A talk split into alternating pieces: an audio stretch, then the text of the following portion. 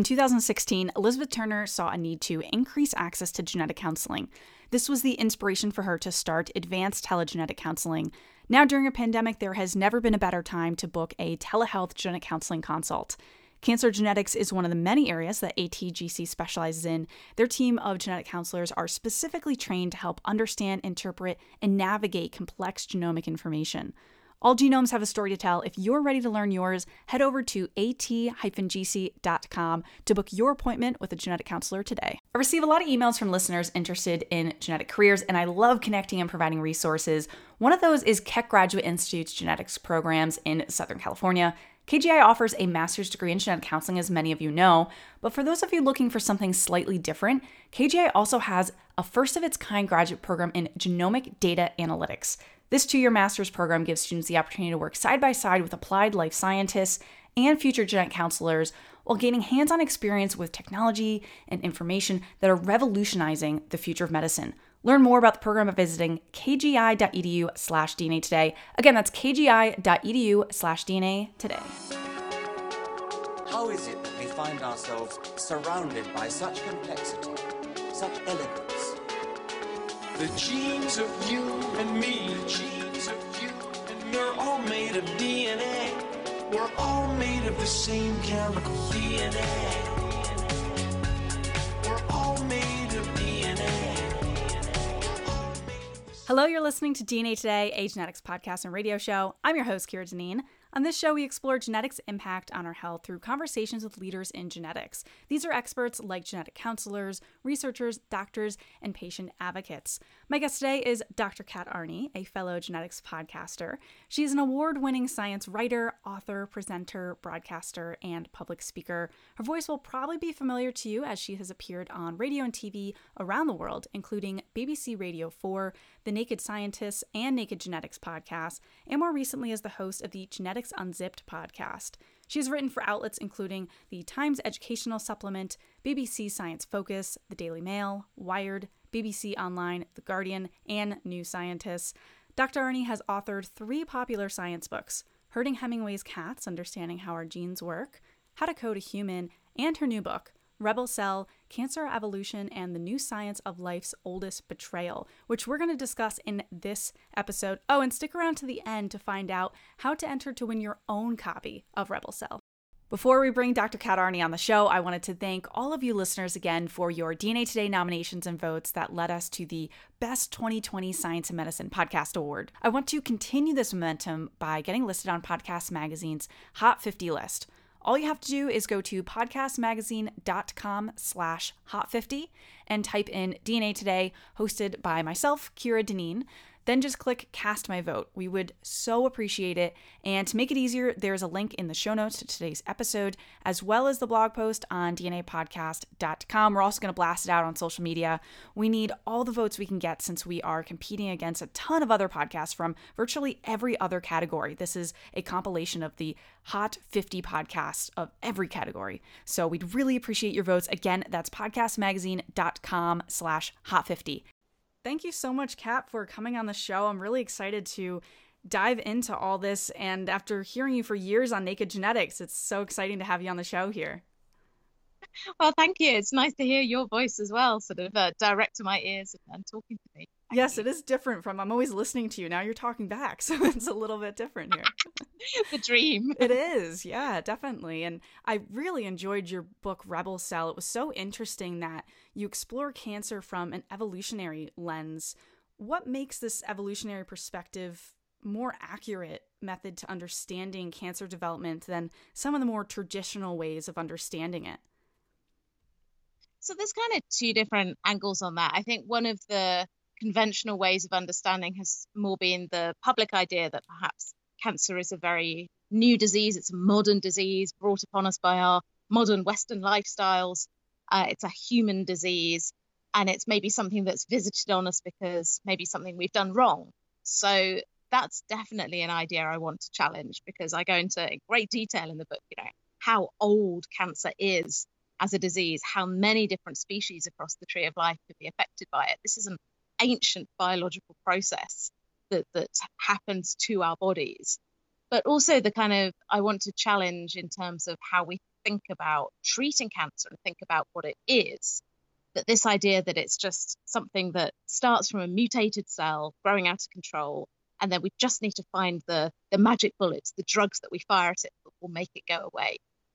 And, you know, to a certain extent, that is true, but actually that's not really helping us get really far down the road of understanding why does cancer start, where does it come from, and then like how do we treat advanced cancer more effectively. We've become really sort of reductionist about the genetics, precision medicine idea that if we could just find all the mutations in cancer, we'll really understand it and be able to treat it.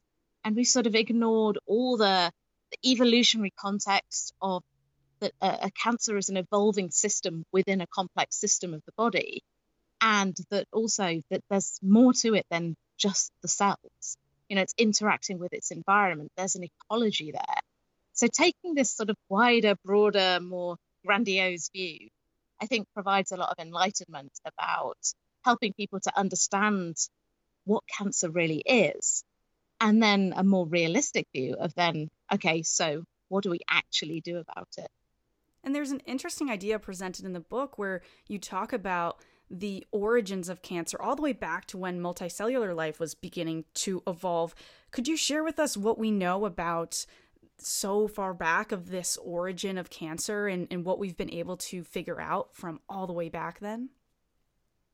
So this really stunned me when I started researching into the book, because I knew that cancer wasn't just a human disease. You know, my first dog, absolutely much beloved Welsh Springer Spaniel, died of cancer. You know, I've always known that it's not just a human disease, but starting to really dig into it and seeing the extent of across all branches of the tree of life that is affected by cancer.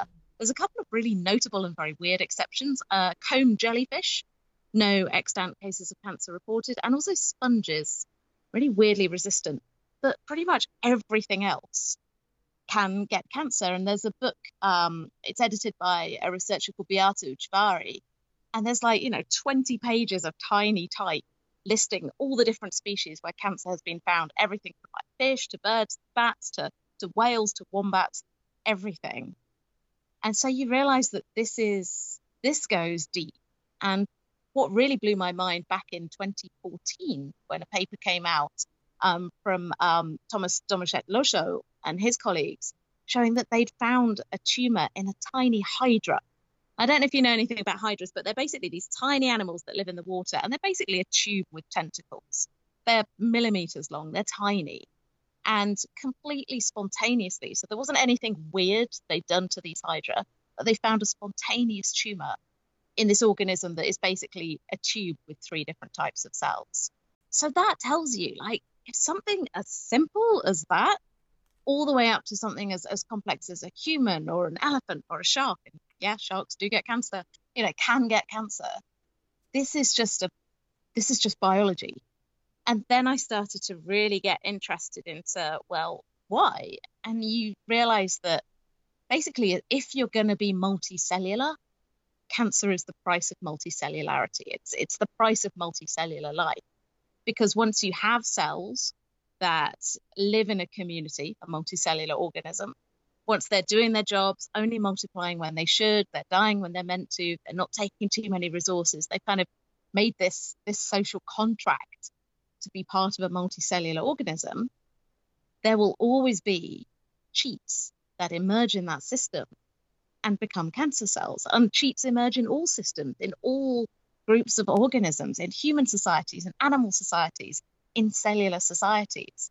And like, this is kind of almost inevitable, and it's deeply natural. So that really blew my mind, realizing like that the intimate origins of cancer are basically tied into the origins of multicellular life. And looking at such simple life forms that can develop cancer, like as you were saying, just being such a surprising finding, are we seeing correlations between species cancer development that are more closely related to one another in terms of evolution? Is there any correlations there, or does it seem like, as you said, most species are getting cancer? So most species can get cancer, but the rate at which they get cancer does differ. And we have this idea like maybe humans are uniquely, exquisitely more prone to cancer. But actually, in the grand scheme of things, kind of in the middle.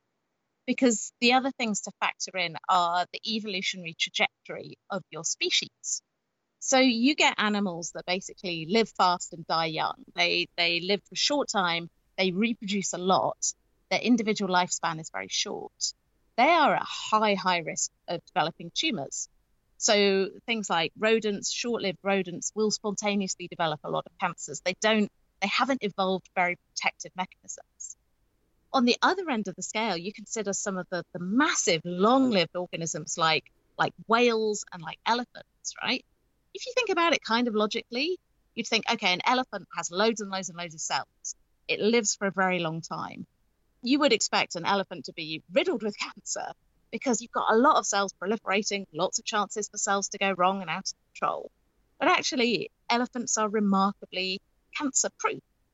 They have evolved mechanisms that enable them to live so long. And it's come at a cost of things like potentially, you know, wound healing and all these kind of things. But it's all a trade-off between your lifestyle as a species, your evolution, like how your cells and your tissues behave, in order to control the innate tendency of cells to, like, you know, want to buck the system. So I think that that's fascinating. And humans are kind of in between. There are things that we do in our lives, and there are things in the modern world that do increase the risk of cancer, and we absolutely know that. But our sort of basal cancer rate is kind of somewhere in the middle, in the grand sort of tree of life.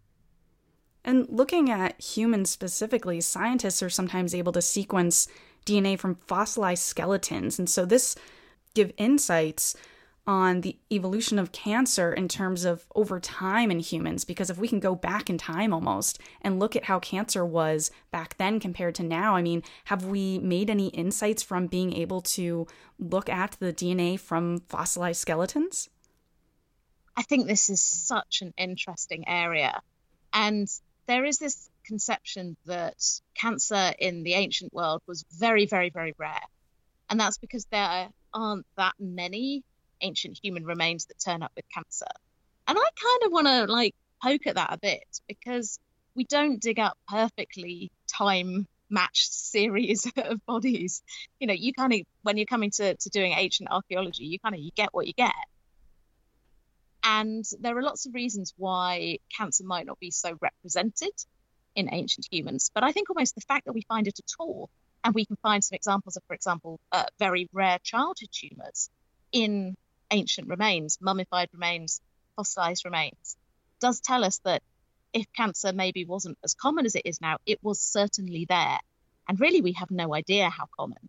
And also, of course, that in the olden times, there were many, many more things that could kill you before you got to an age where cancer started to become a problem. Because again, going back to our evolutionary trajectory as a species, humans, we tend to have a significant increase in our risk of getting cancer through our sort of late 50s and 60s, at a remarkably low risk in young life and middle age. So there is something very protective about our human bodies up until that point. And also, you know, when you're looking at ancient specimens, the likelihood that you're going to find a statistically significant population of people over the age of 60 represented there. Aging skeletons is very, very hard. Determining like whether they did die of cancer, and if so, what sort, is also very, very hard.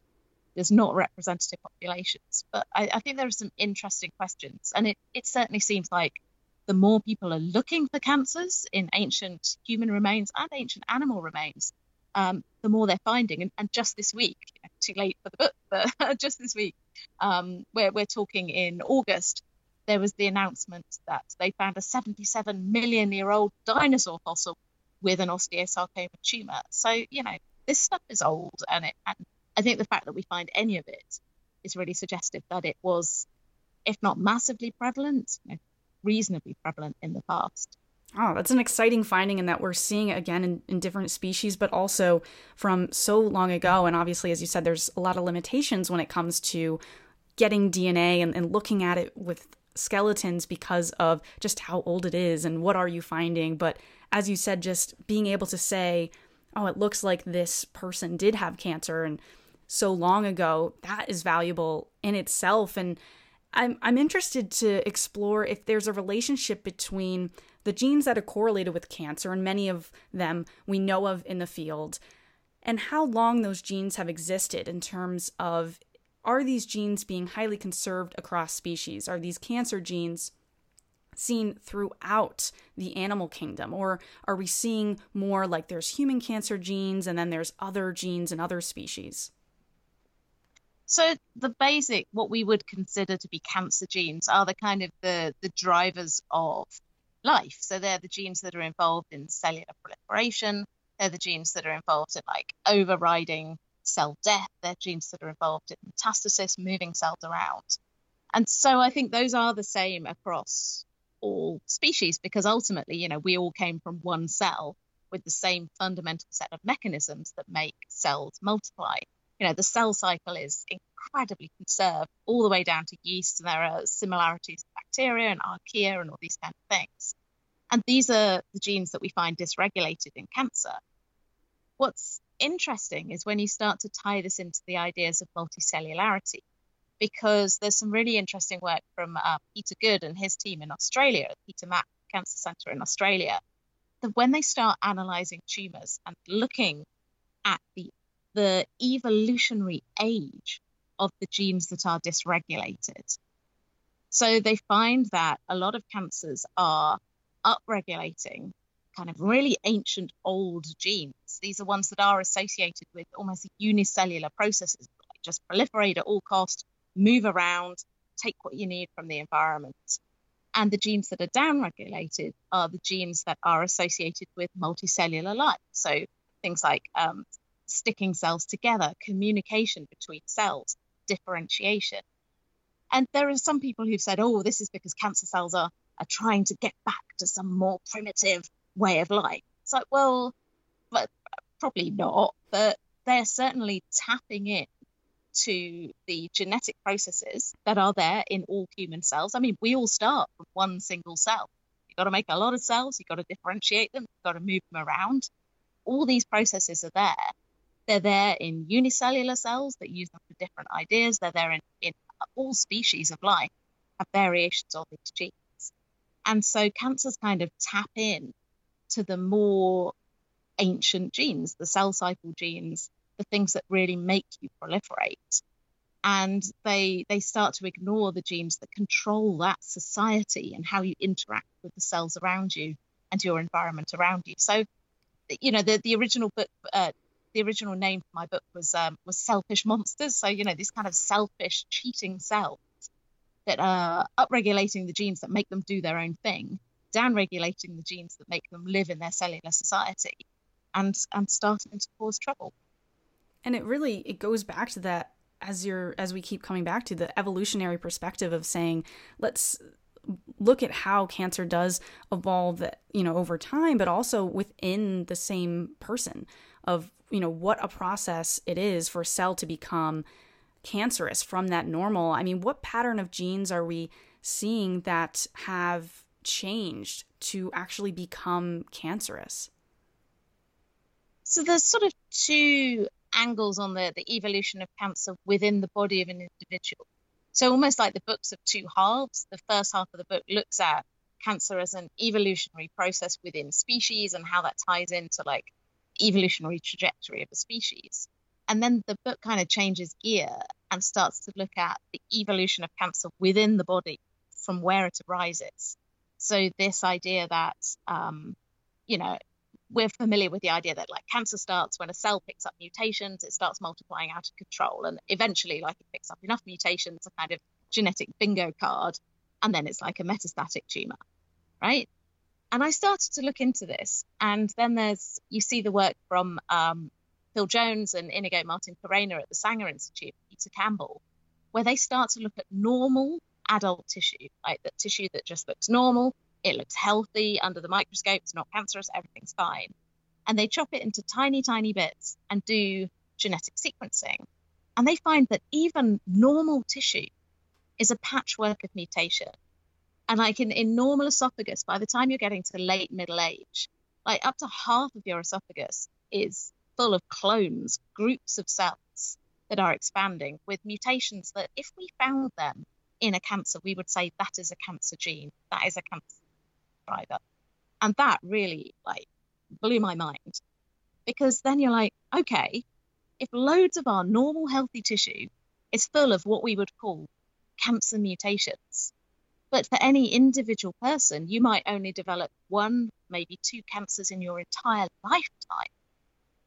What is stopping those cells from growing out of control? Because if all your cells are a bit kind of sad, if they've all got various mutations and they're all expanding and bumping up against each other, sort of these patterns of clonal expansion in our tissues, what is the trigger that tips a cancer into, becoming really problematic? What makes a sad cell a bad cell? And it seems to be, I think that the real tipping point is chromosomal instability. So most of the sort of the clones that are expanding in our body, they're picking up individual hits in individual genes here and there, all over the place. But what seems to make a clone of cells really go for it is when you get this large-scale chromosomal rearrangement. So big deletions, cutting, pasting, chromosome duplications. When something's gone wrong in division, you end up with a double set of chromosomes. Things are getting chopped and changed around. Whole chromosomes getting shattered, stitched back together. That seems to be really potent fuel for the evolution of these sad cells to really become bad cells and start accelerating that evolutionary process towards becoming an aggressive and invasive tumour, and then ultimately a metastatic cancer, where we have to see extreme changes of not just a few genes that have been mutated along the way, but as you said, we can see that chromosomes can be shattered and kind of put back together in very, very haphazardly way. And it was so interesting as I'm reading this book, you talk about a very important paper by Peter Noel called The Clonal Evolution of Tumor Cell Populations, which proposed all the ideas we've really been talking about of looking at cancer from an evolutionary perspective. And it was published 40 years ago, which when I read that, I had to stop and I was like, wait a minute, this seems to be such a new perspective that you're offering and saying, let's look at cancer in a different way than we normally do. 40 years ago, I was like, why are we just starting to talk about this? Why do you think that we are just starting to talk about it and that there are other ways of thinking about cancer that really became much more popular? So you have kind of rumbled me there that this is not a new idea. And particularly I do want to highlight the work of Noel, but also Mel Greaves at the Institute of Cancer Research in Sutton in London. He's been kind of banging this drum that cancer is an evolutionary process. It's rooted in our evolutionary history as a species, and it evolves within the body. And if you treat it, you're just applying selective pressure that if it doesn't kill it, it's going to make it worse. He's been banging this drum for years. And, what it did really surprise me researching the book, seeing papers like Noel's paper, back in the 70s, the idea of the cellular society really focusing on how cancers emerge out of the microenvironment. All of these are old papers. There's some really, really beautiful writing about this concept of where cancer comes from as this sort of almost dark side of development, or this emergent cellular species out of the body. And loads of it just, I think, got subsumed or superseded when we got genetic sequencing technology and could just here's a bit of tumor, let's mash it up, let's sequence all the genes, this is what's driving it. And we've become really obsessed with the kind of the genetic shopping lists of mutations, find that, develop drugs against them, and that sort of goes out the window a bit when you discover that loads of normal tissue is full of what you'd consider to be these cancer mutations. And it also goes out the window when you realize that all these fancy targeted therapies are not bringing the cures that we were promised. And there's been a really sort of misleading thing here, is that there's a drug called Gleevec, which is really famous. It's been absolutely transformative in chronic myeloid leukemia. And Gleevec, there's a very famous story about its discovery, and it's all written about in the book, The Philadelphia Chromosome, because these cancers are driven by a single genetic rearrangement. It's basically where one bit of one chromosome gets kind of cut and pasted onto another bit of another chromosome, it creates this hybrid gene that drives the cancer cells to proliferate. And so researchers discovered this connection. They discovered the faulty molecule that's made from this hybrid gene, and they developed a drug that specifically locks into it, stops it, and that is Gleevec. And I think Gleevec is probably the most successful cancer drug of all time, arguably, you know, come find me. But it really misled us. It's transformed the outcome for chronic myeloid leukemia and a couple of other cancers where you find this change. But it really misled us on the idea that if you could just find these mutated genes, just find the right drug, then we would be able to treat cancers with the same degree of success. And that has not materialized because Gleevec is it's such an outlier in the evolutionary process. Most of the cancers we're trying to treat with these drugs are really advanced and they are really heterogeneous. There's so much genetic heterogeneity in cancer that when you step back and think logically, it's like, yeah, of course, if you try and treat with one drug, there's going to be cells in there that have evolved resistance, and at some point, they're just going to come back. And in the book, there was a line that I particularly loved because it really changes, I think, people's perspective on this. And it relates to this heterogeneity that you're talking about, that not all your cancer cells are the same. They're not necessarily clones of each other. You're right. It could be argued each person's cancer represents one or more entirely new species. And I think that just highlights exactly what you're talking about here, that it's not, I mean, Gleevec was amazing and just the research behind it too, that they were able to come up with this magic bullet, as people call it, so quickly because of this one genetic change. But I mean, most cancer is just not that simple. Yeah, and that was really highlighted in a sort of transformative paper from Charlie Swanton and his team. It's published in the New England Journal of Medicine a few years ago. And they looked at a patient in the book. I've called them Evie because their kind of name was EV001. They were on a trial of a drug called everolimus. And they took tumours from this patient and cut them into small sections and did genetic sequencing. And also the metastases, they chopped the metastases up and found distant metastases when this person had surgery, and showed the incredible extent of the heterogeneity in there, and that you could draw evolutionary trees, you know, in the style of Charles Darwin, to demonstrate the evolutionary kind of roots where the mutations had been picked up, that part of this tumour had this mutation, part of this tumour had a different mutation. And if you treated that cancer with this drug, you were only ever going to knock out a certain number of cells. And it really started to focus people's minds on the extent of heterogeneity. And Charlie and his team have done a lot of work looking at this issue of chromosomal instability, looking at polyploidy, where you have multiple sets of chromosomes, and the role that plays in really getting cancers going. And that kind of did lead me to the idea that you say is like, so what makes a species? So humans, if you compare humans and chimpanzees, our DNA is pretty similar at the sequence level. Our chromosomes are different. So chimpanzees, I think, have oh God, I'm going to get this wrong, so don't quote me on this. I just read it in your book, so I think they have one extra chromosome, right? Because yes, our chromosome 2 is two of theirs together. Exactly, yeah. So they have 48 chromosomes, 24 pairs. We have 23 because our chromosome 2 is two of the chimp ones stuck together.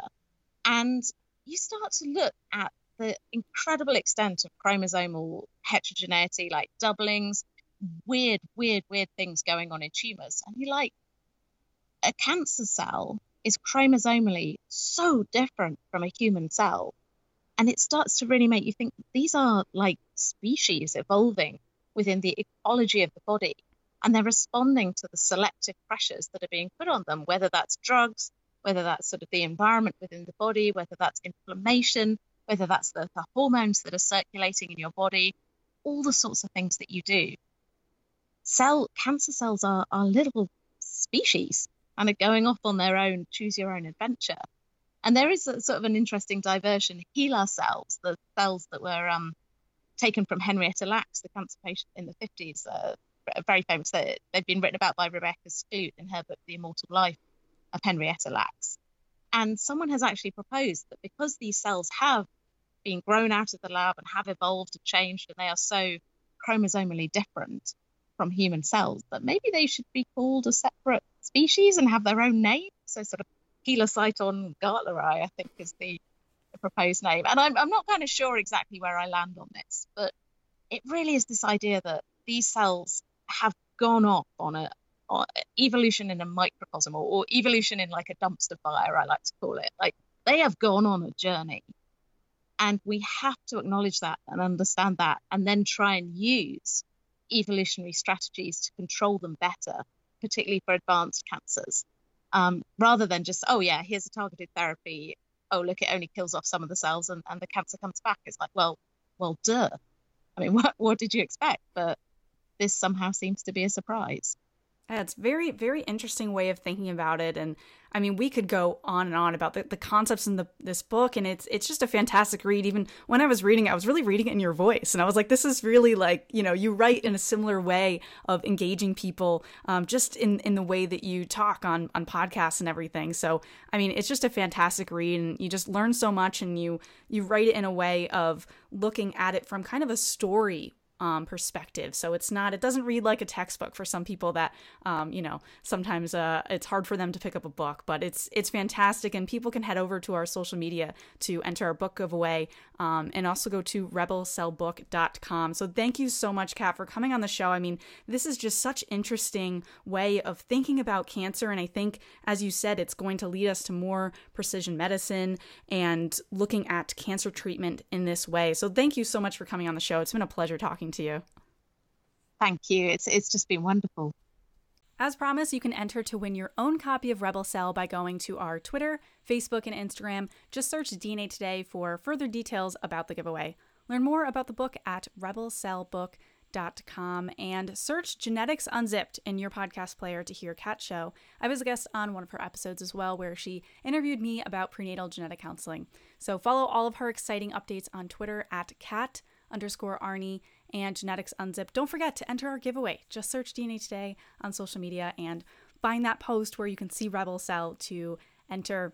Learn more about the show by going to dnapodcast.com. There is more information on this episode. Every episode has a blog post at dnapodcast.com. There's also a contact form on the website if you would like to ask a question to myself, Kat, or another guest on the show. Please email in info@dnapodcast.com. Don't forget to head over to podcastmagazine.com/hot50 and vote for DNA Today, hosted by myself, Kira Deneen. We would appreciate all the votes we can get so that we can be in the top 50 podcasts for December 2020. Before signing off, I want to remind you about Keck Graduate Institute's master's program in genomic data analytics. KGI is an innovative grad school that is a member of the Claremont Colleges in Southern California. Their name might sound familiar if you listen to the genetic counseling application episodes with Brenna, who's one of my friends that's a student there. In addition to genetic counseling, KGI also offers this master's degree in genomic data analytics.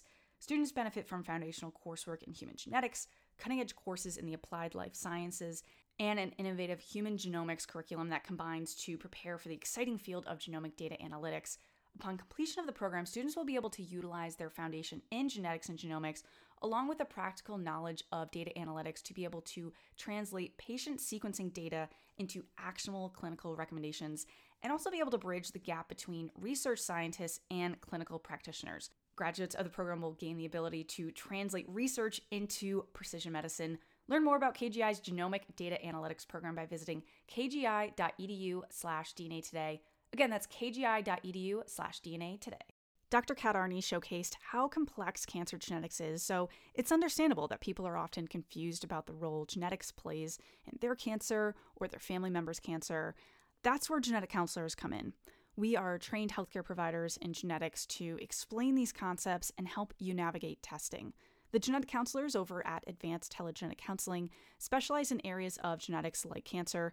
Their team is skilled in knowing common and less common genes, think beyond BRCA1 and 2, and these genes can predispose a person for cancer. So knowing more about these heritable variants or mutations in your genetic makeup can help you understand and manage your unique genetic risks. Their genetic counselors will also help guide you through the genetic testing decision-making process.